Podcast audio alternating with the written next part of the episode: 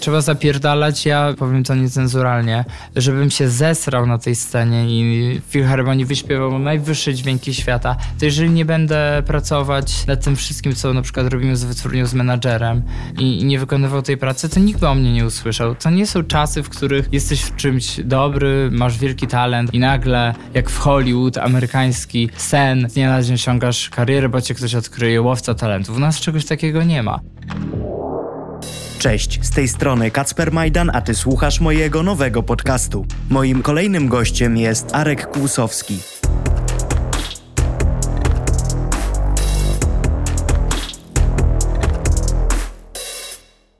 Zacznę naszą rozmowę w taki sposób, jak prawdopodobnie nikt rozmowy z tobą nie zaczął. Nie wiem, czy jesteś gotowy na bardzo mocne pierwsze pytanie. A, bardzo chętnie, bo ja lubię nieoczywiste rozwiązania. No dobrze, mój drogi, czy nauczyłeś się już wałkować ciasto na pierniki?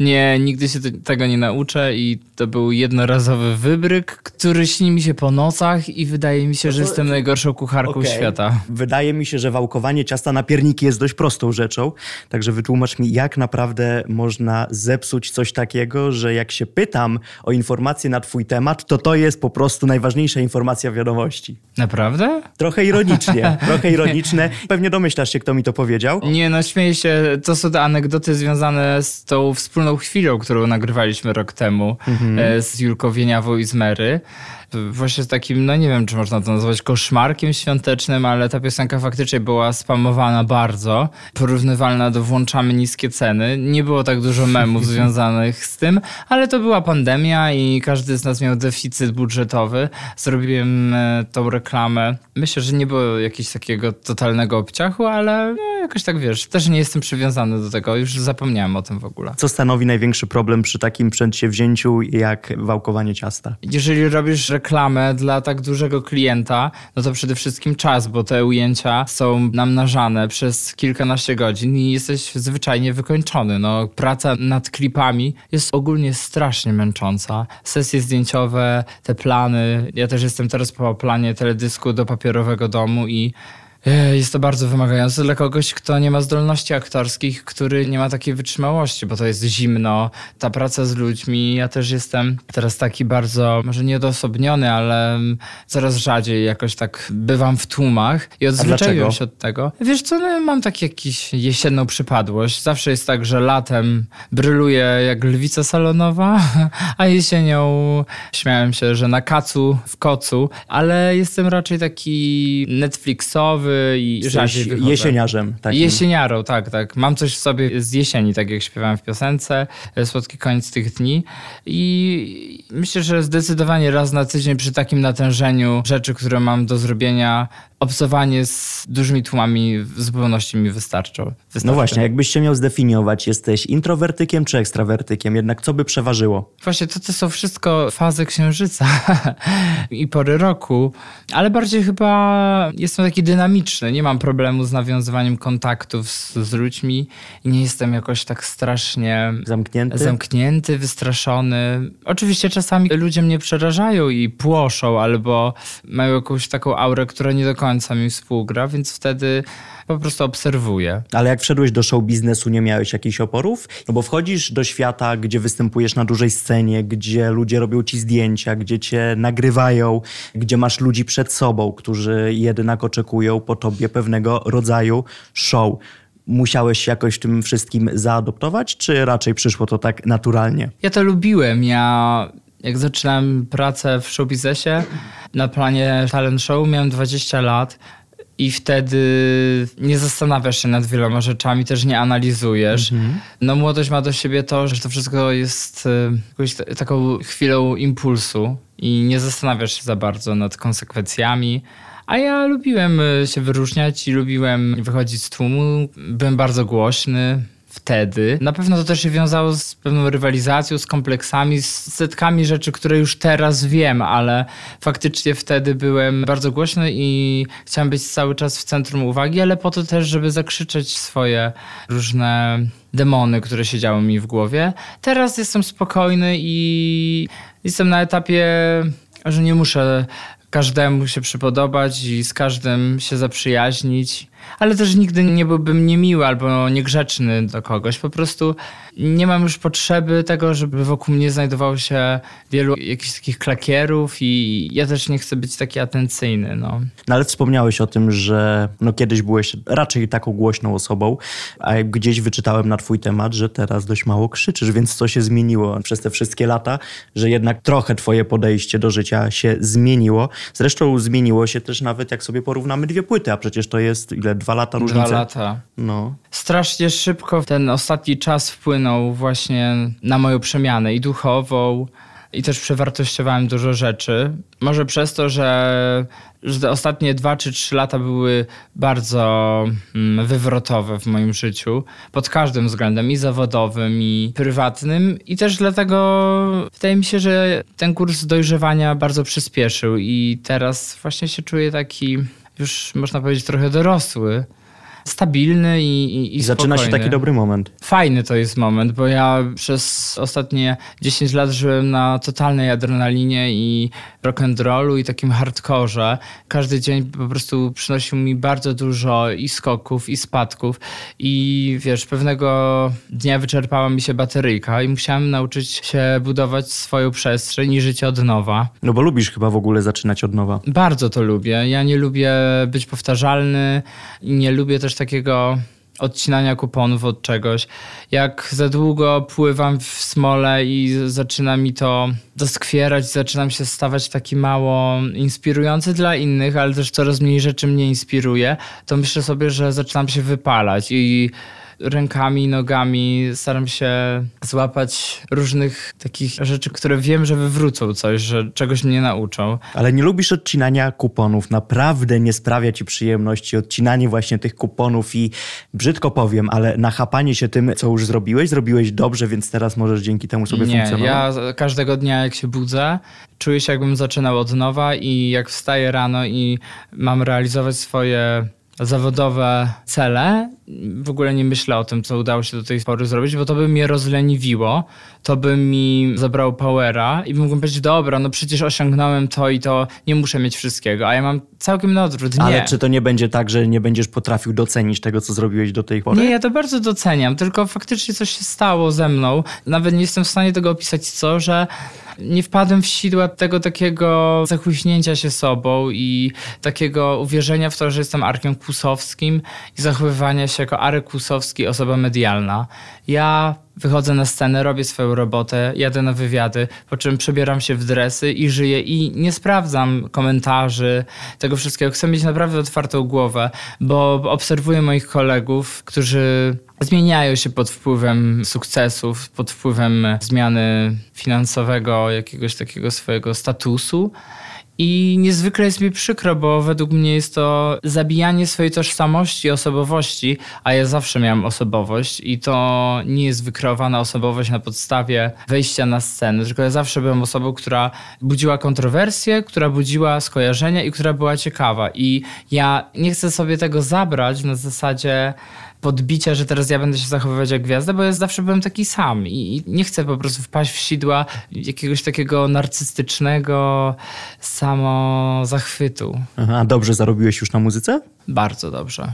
I jak wchodzisz na swoje konto bankowe, to naprawdę nie czujesz takiej satysfakcji i nie mówisz sobie, jest zajebiście, tylko, tylko co? Tylko poddajesz to pod tą wątpliwość, ciągle myślisz o tym, co dopiero możesz zrobić, nie masz chwili takiego, wow, jest super. To... Nie, ja jestem strategiem, muszę cały czas się rozwijać. Ja mam to tak jak moi rodzice. Mój tato bez przerwy po prostu myśli nad nowymi inwestycjami. On nie potrafi się cieszyć za bardzo z tego, co ma, bo nie potrafi z tego korzystać, bo nie pochodzę z bogatego domu i nie mieliśmy mm, jakiegoś takiego, wiesz, high levelu, na zasadzie wakacje, turnusy, drogie ciuchy. Na wszystko sobie zapracowałem sam, zarobiłem i... Czyli nie wydajesz na głupoty? Nie, jestem nawet, bardzo ekonomiczny. Nawet ani razu nie miałeś coś takiego, że poszedłeś na taką imprezę, że wydałeś tyle siana, że miałeś kaca moralnego przez, nie wiem, tydzień, dwa. E, Wiesz co, tak było kiedyś, jak przyjechałem do Warszawy tutaj, ale też duże rzeczy miałem w barterze, no.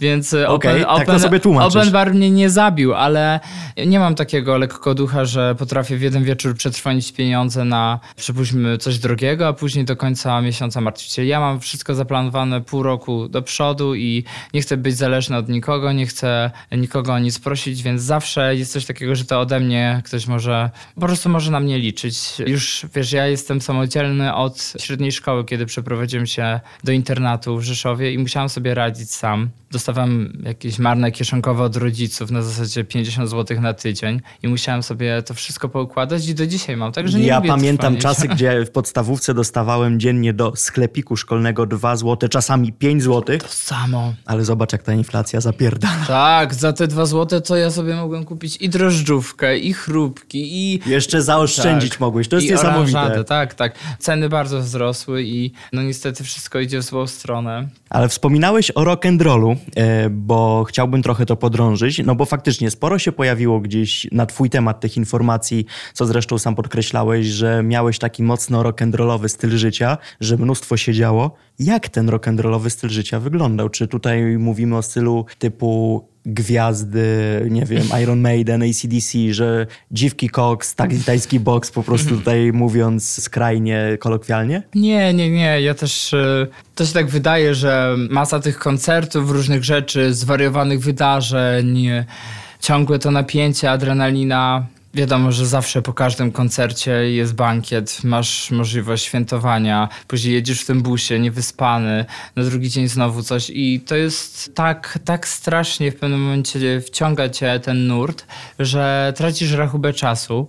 Patrzysz, a to już jest 20 któryś, nie? A dopiero był początek miesiąca i myślisz sobie, kiedy to minęło? I na pewno właśnie mam bardzo duże poczucie straconego czasu przez to, że nie spakowałem tego życia tak, e, tak bardzo y, dogłębnie, ale też nie miałem szacunku do każdej fajnej chwili, do spacerów, do chodzenia do teatru. To wiesz, była jedna wielka balanga. A właśnie jakoś tak teraz mam, mam to, że nawet jak byłem teraz w górach, przez 4 dni wstawam codziennie o 7.30. No to jest coś innego dla mnie. No naprawdę pracuję na tej scenie od 19 roku życia, jeszcze przed programem i praktycznie każdy weekend gdzieś pracowałem, grałem koncerty, więc naprawdę nie miałem takiego czasu, który sobie teraz tworzyłem, bo też oczywiście mam wybór. Mogę iść tak jak kiedyś, ale nie chcę już. Po prostu znudziło mi się to i chcę sobie trochę fajnie pożyć, tak lekko i spokojnie.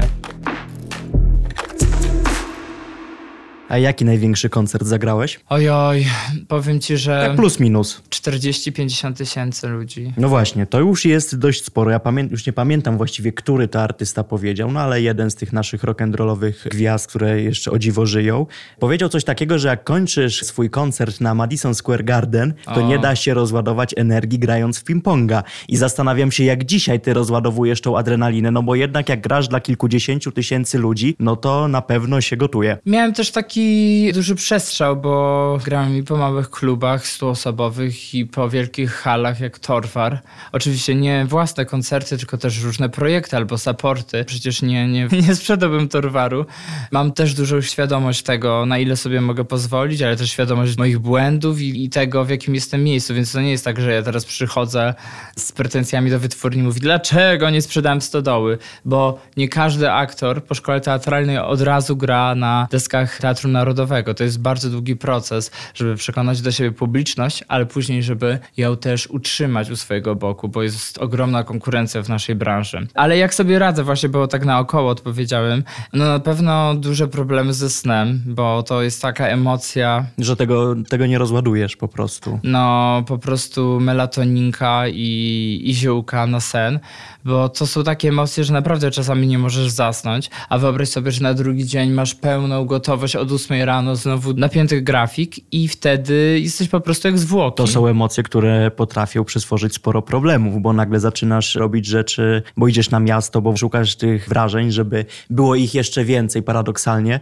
Sam zresztą pamiętam, nie będę się porównywał, broń Boże, ale jak byłem DJ-em i zagrałem imprezę chyba dla ponad tysiąca ludzi w klubie, to moje emocje wtedy również były takie, no dość, które mnie nosiły, o w ten sposób Tak, to powiem. nosi na, bardzo. nagle jesteś Bogiem, nagle nie potrzebujesz spać, nagle chcesz wszystko nagle widzisz, wszystko trzy razy bardziej kolorowo i wiem, że to ostatecznie może trochę w ślepą uliczkę doprowadzić. Dlatego trzeba mieć wokół siebie mądrych ludzi i fajnie przejść, e, nie chcę tutaj mędrkować ani być wujkiem dobra rada, ale mi się to nie przytrafiło z dnia na dzień. Nie wziąłem się znikąd, poszedłem do programu i na drugi dzień stałem się gwiazdą, tylko ja naprawdę przyjechałem wszystkie małe sceny, kiełbaski na grillu, baloniki, scenery teraz mi się tworzą przed oczyma. A ja E, czuję zapach grilla w powietrzu.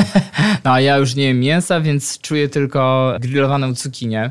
E, Ale faktycznie powiem ci, że, że to jest bardzo ważne doświadczenie, żeby to wszystko szło schodkami do góry. Jeżeli masz takie duże boom na początku i od razu team menadżerów, ludzi wokół, doradców, no to to jest bardzo, zresztą to widać na tysiącach przypadków, że ci ludzie nie dają rady sobie z tą presją, bo nie wiedzą jak wygląda walka o coś, tylko mają to wszystko podane No to jest taka metafora trochę jak z ludźmi, którzy wygrywają nagle na loterii kilkadziesiąt milionów, po kilku latach lądują na ulicy, bo nie potrafią sobie z tym kompletnie poradzić. Ale wspominałeś o tym, że właśnie nie wziąłeś się znikąd, byłeś w programie typu talent show, a później powiedziałeś, że ponownie, jakbyś mógł cofnąć czas, to byś się nie zdecydował na taki udział. To mnie zszokowało, szczerze mówiąc. Dlaczego? Wiesz, to też zależy w jakim kontekście odpowiedziałam na to pytanie, bo setki razy rozmawiałem z różnymi ludźmi na temat talent show i ja to doceniam i faktycznie to mi otworzyło wiele drzwi. Poznałem dzięki temu cudownych ludzi i to był taki mocny start w karierze, ale dzisiaj będąc w takim wieku i z takimi możliwościami, które daje przemysł muzyczny, no to nie, nie rywalizowałbym i nie chciałbym brać udziału w tak wyczerpującym formacie.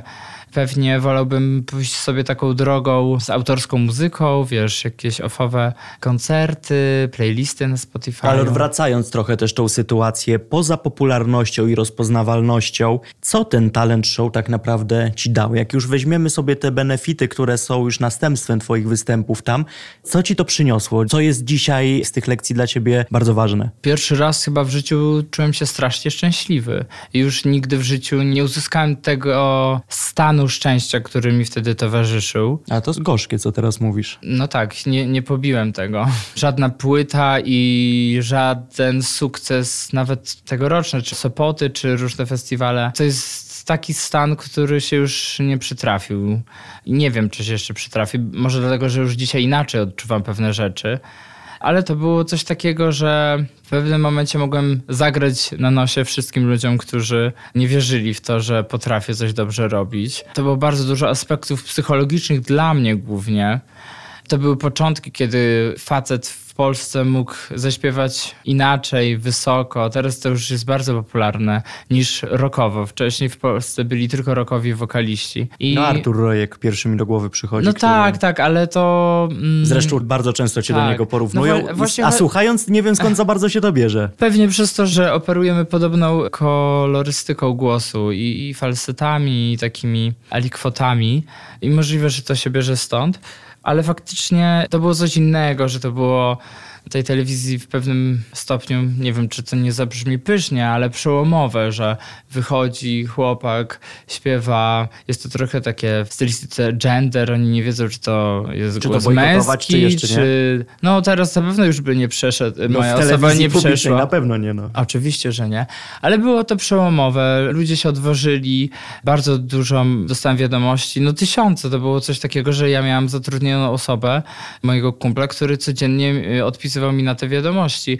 Okazało się, że w Polsce jest masa ludzi, którzy mają oryginalne głosy którzy nie przeszli mutacji, podobnie tak jak ja, mają świetne głosy, tylko że po prostu u nas jest jeszcze takie zacofanie, że ludzie się po prostu z nich śmieją i, i uważają, że to coś jest innego. Ze mnie też się długo ludzie potrafili naśmiewać, ale ja wykorzystywałem wszystkie te rzeczy jako moje atuty i dzięki temu dzisiaj jestem tu, gdzie jestem i zarabiam pieniądze i żyję z tego. A miałeś trudne dzieciństwo? O, skrajne. Na pewno nie było to łatwe życie z racji pochodzenia i z racji też środowiska, w którym się wychowywałem. A co to było za środowisko? No, zaściankowe, prowincjonalne. Mhm. Myślę, że o takich rzeczach można dyskutować godzinami, bo zawsze można powiedzieć, ktoś ma gorzej, ale każdy ma inną wrażliwość. Ale nie, nie, mówienie, że ktoś ma gorzej, to już jest akt skrajnej ignorancji. Tak, każdy... tak, i to jest taka ucieczka od tego, co ci doskwiera. Ja właśnie dużo moich przemyśleń poruszyłem i w tekstach na płycie po tamtej stronie i na Lumpekcie. Może to nie było wymarzone dzieciństwo, ale też no, takie nieskrajnie jakoś tak uwłaczające mi. No. A wspominałeś wcześniej też o kompleksach. Jak się przygotowywałem też do naszej rozmowy, to widziałem, że padło gdzieś zdanie, że przeszkadza ci to, że jesteś według własnej oceny brzydki. I zastanawiam się, czy źródło właśnie tego, że tak uważasz, jest w tym dzieciństwie, czy może na przykład w dzisiejszych czasach, kiedy Instagram te standardy piękna bardzo wyśrubował. Jak jest paczka kumpli, to ja zawsze byłem tym takim kumplem, który miał tego Lovelasa przyjaciela, który łamał serca, a ja właśnie byłem ten Ty taki... próbowałeś się sklejać. A ja byłem właśnie tym bardziej takim zwariowanym, który nadrabiał dowcipem, tak zwanym śmieszkiem. Wiesz co, to nie jest tak, że ja siedzę w domu i codziennie rozpaczam nad tym, tylko że mam pewne poczucie estetyki i akurat jakaś taka moja prezencja nie do końca, nie wiem, góruje w rankingach, które jakoś tak sobie może przetwarzam. Ale to kto jest twoim takim powiedzmy męskim ideałem piękna? Bo w przypadku kobiet, no to faktycznie dużo o tym rozmawiamy, mamy jakieś tam punkty odniesienia, a w przypadku Jezu, mężczyzn... nie wiem, nie mam takiego czegoś, to nie chodzi... Nie wiem, jak Brad Pitt na przykład byś chciał wyglądać, albo Jarosław Kaczyński. Nie, nie, nie.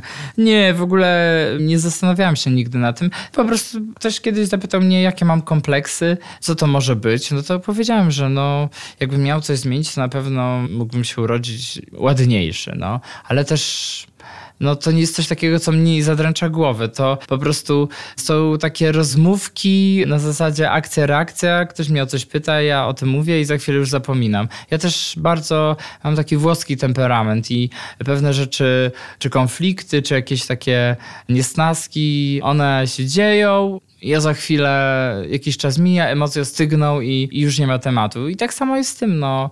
Jutro wstanę rano i będę mieć tysiące innych problemów na głowie i w ogóle nie będę już o tym. Ale w ogóle bardzo oryginalne jest to, że jako facet mówisz o kompleksach swoich. Szczerze mówiąc, tak żeby być całkowicie szczerym, chyba żaden facet, którego znam, nie powiedział, że ma kompleksy.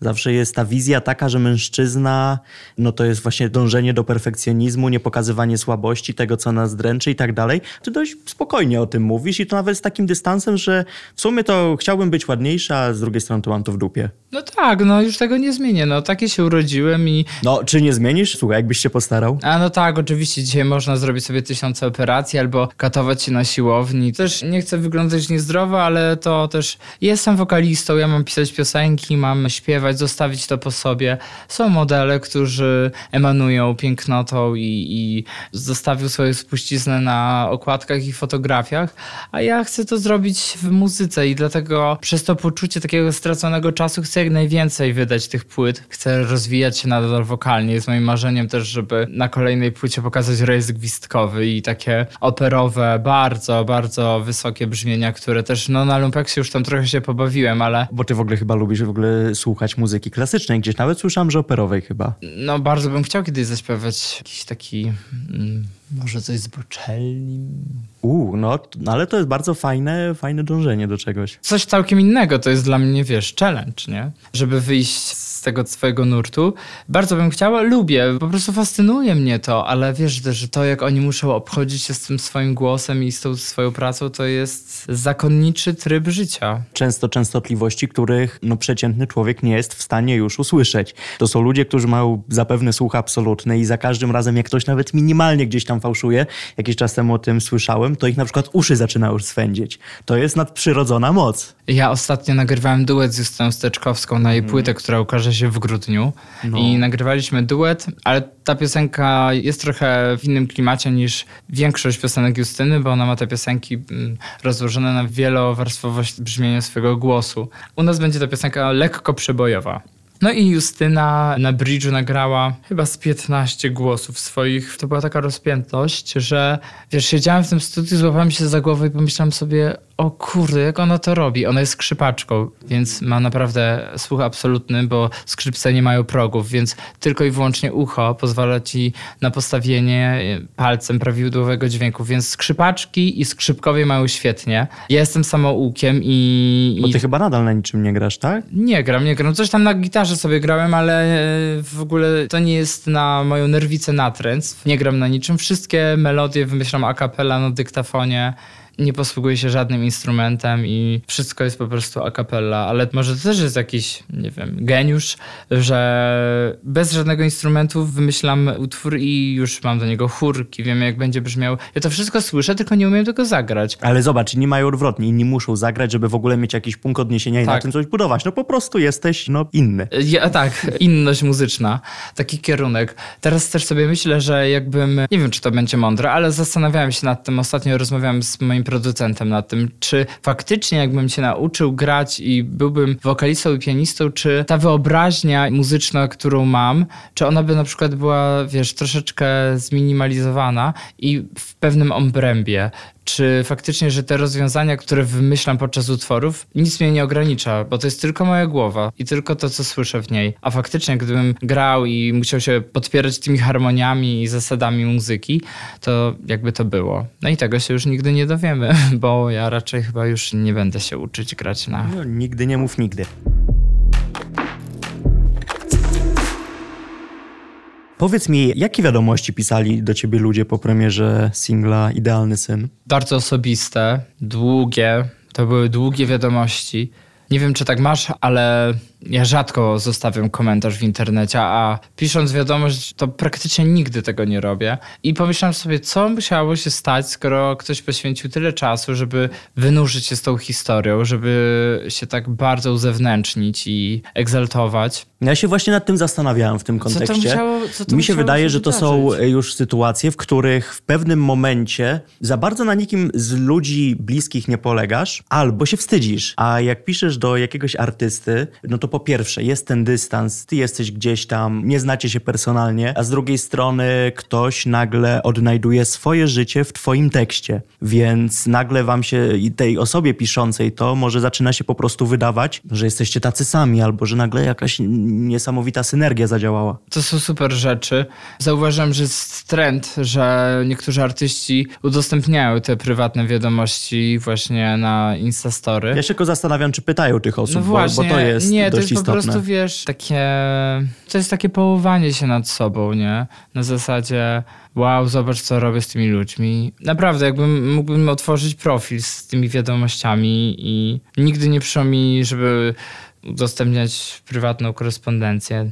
Raz miałem ochotę też, kiedy Kasia Nosowska do mnie napisała i tam rozmawialiśmy, miałem ochotę w ogóle zrobić screena i pokazać całemu światu, że no nie dziwię się, mam do czynienia, z, do czynienia z, z legendą, ale z drugiej strony pomyślałem sobie, że mam za duży szacunek, żeby coś takiego robić, bo później wyszedłbym na niepoważną osobę. No wiesz, to jest takie trochę dziecinne.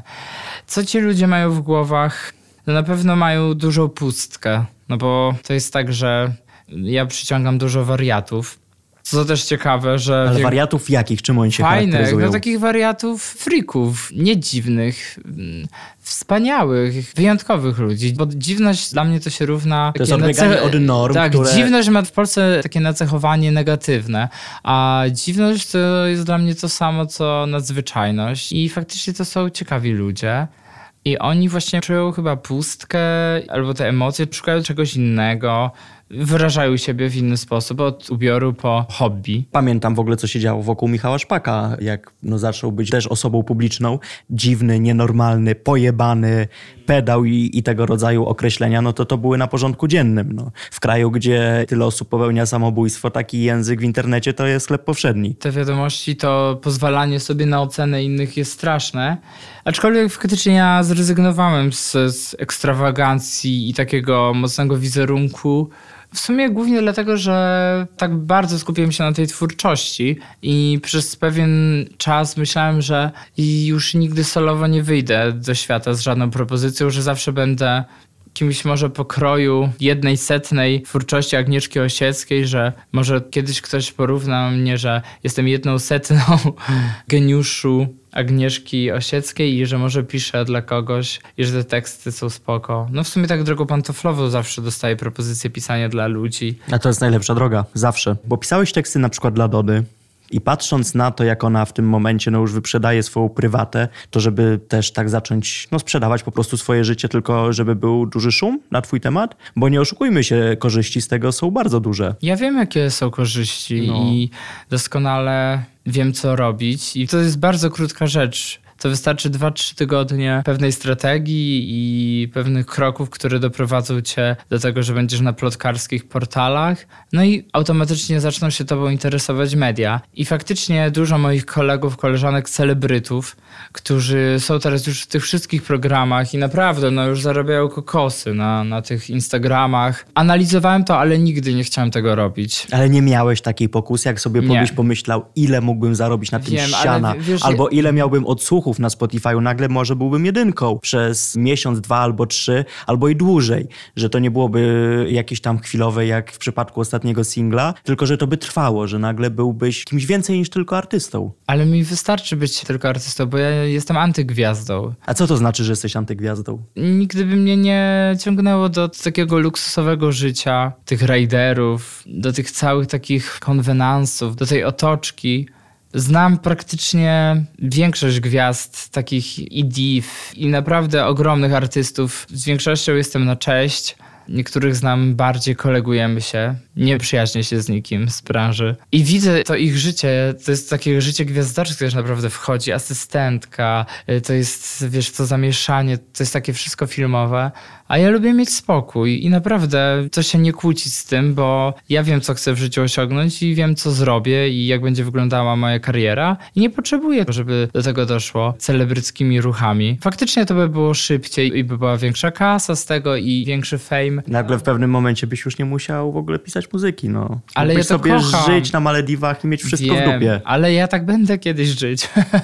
Tylko, że chcę to zrobić, że tak powiem, według własnych takich przekonań, no. Parę razy poszedłem, zrobiłem coś wbrew sobie, bo mnie namówili, bo byłem młody, bo ktoś powiedział, że tak trzeba i zawsze to było nie moje, ja to czułem. Obracam się też z ludźmi bardzo, jakby to powiedzieć, mam wokół siebie ludzi, którzy są bardzo inteligentni, mądrzy, którzy mają dobry gust, wyczucie, którzy mi imponują i ja też muszę zawsze do tych rozmów przygotować się tak, żeby też nie wypaść na kretyna.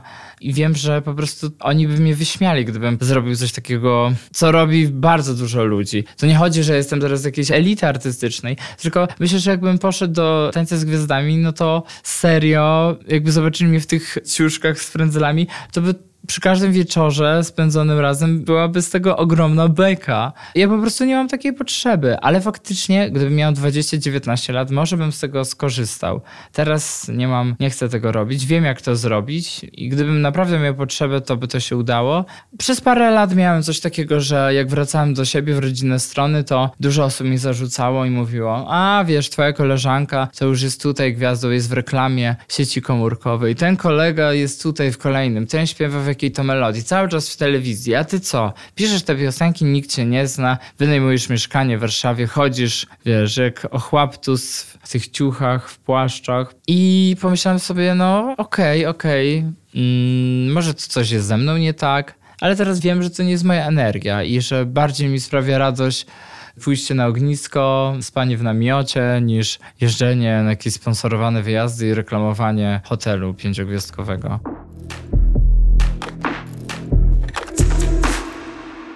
Wspominałeś przed naszą rozmową, że jesteś pracocholikiem i zastanawiam się, co myślisz o słowach ostatnich Matczaka seniora o pracy 16 godzin na dobę, żeby osiągnąć jakiś upragniony cel. Ile razy tak miałeś? O może w ten sposób. 16 godzin, no to jest dużo. To jest no. całkiem sporo. Powiem ci, że jak pracuję, no to 12 godzin to się często zdarza. 16 to już są takie ekstremalne sytuacje. Ale czy uważasz, że ten lincz... A, że on dostał jakiś lincz, bo ja widziałem jakieś memy, ale nie do końca... Wiesz co, w pewnym momencie był na nim kolosalny lincz i zacząłem się po prostu zastanawiać dlaczego. Bo on nie powiedział nigdy, że każdy ma tak pracować, tylko no, że jeżeli masz jakieś ambicje, jeżeli masz jakiś cel, no to w miarę oczywistym wydaje się to, że musisz na niego pracować bardzo ciężko, Oczywiście. bo na twoje miejsce jest tysiąc albo dziesięć tysięcy ludzi. Wydaje mi się, że powiedział słusznie, no kawę na ławę, tylko że ludzie sobie zrobili z tego bekę, dlatego że Mata jest teraz na totalnym wystrzale, na największym hypie,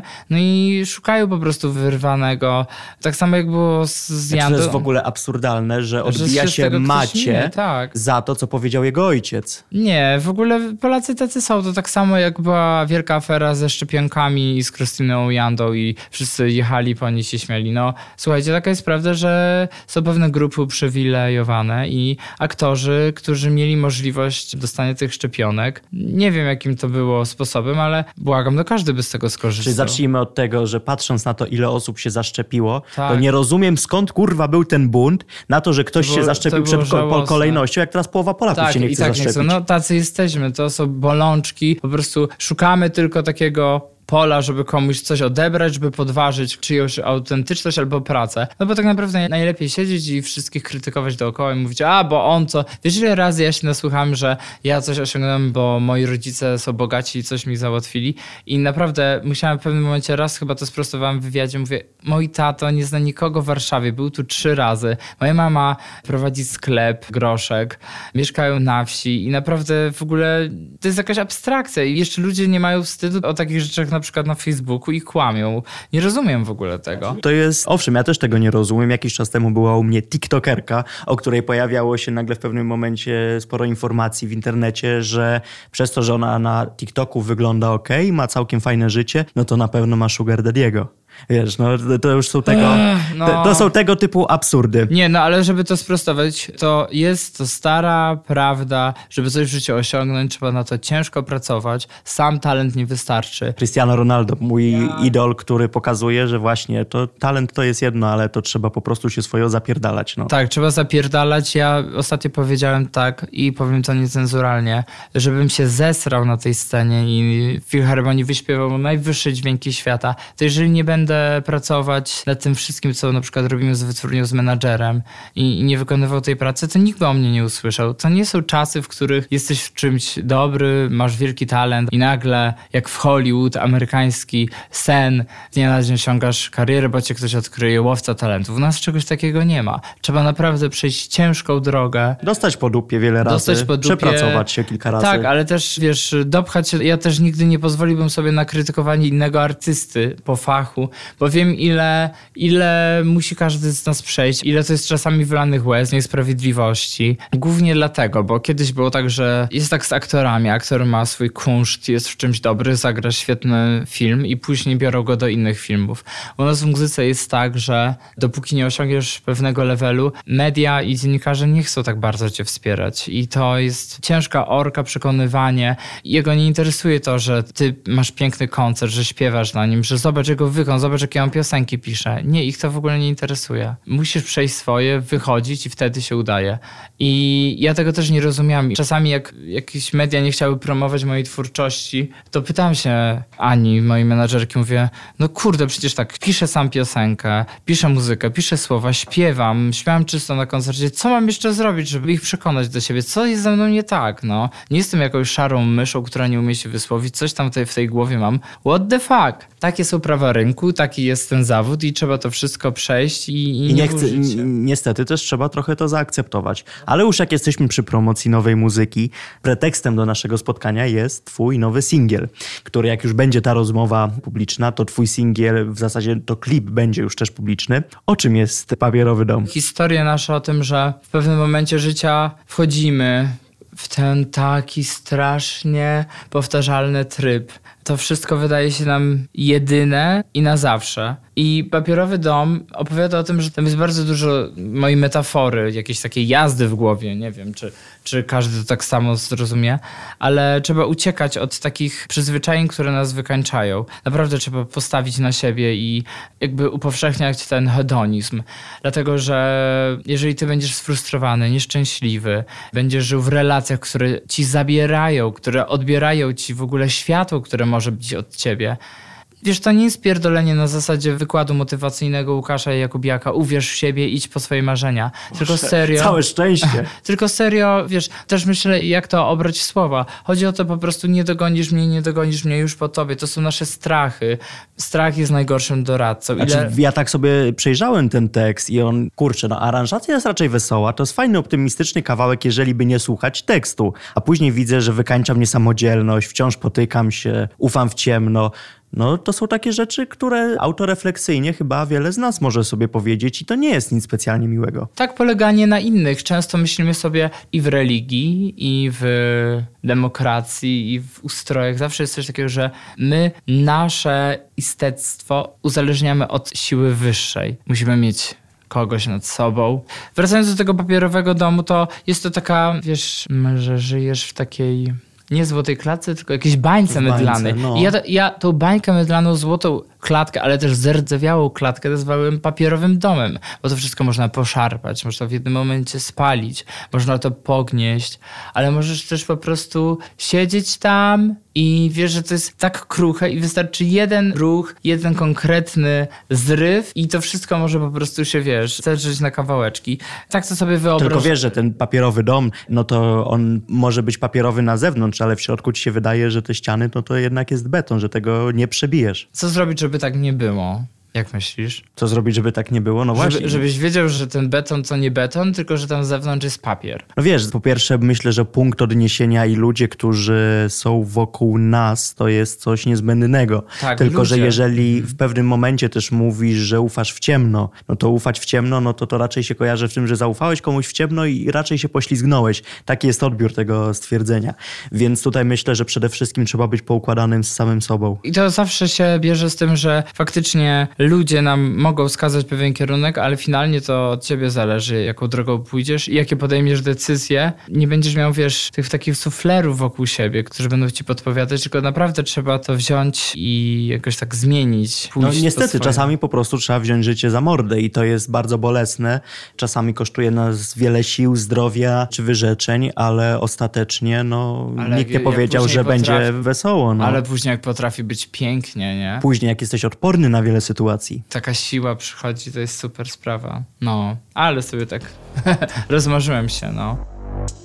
Dziękuję, że słuchasz mojego podcastu. Nie zapomnij mnie zasubskrybować na każdej platformie podcastowej i ocenić w Apple Podcast. Jeżeli chcesz napisać, co Ci się podobało, daj znać w QA na Spotify. Kacper Majdan.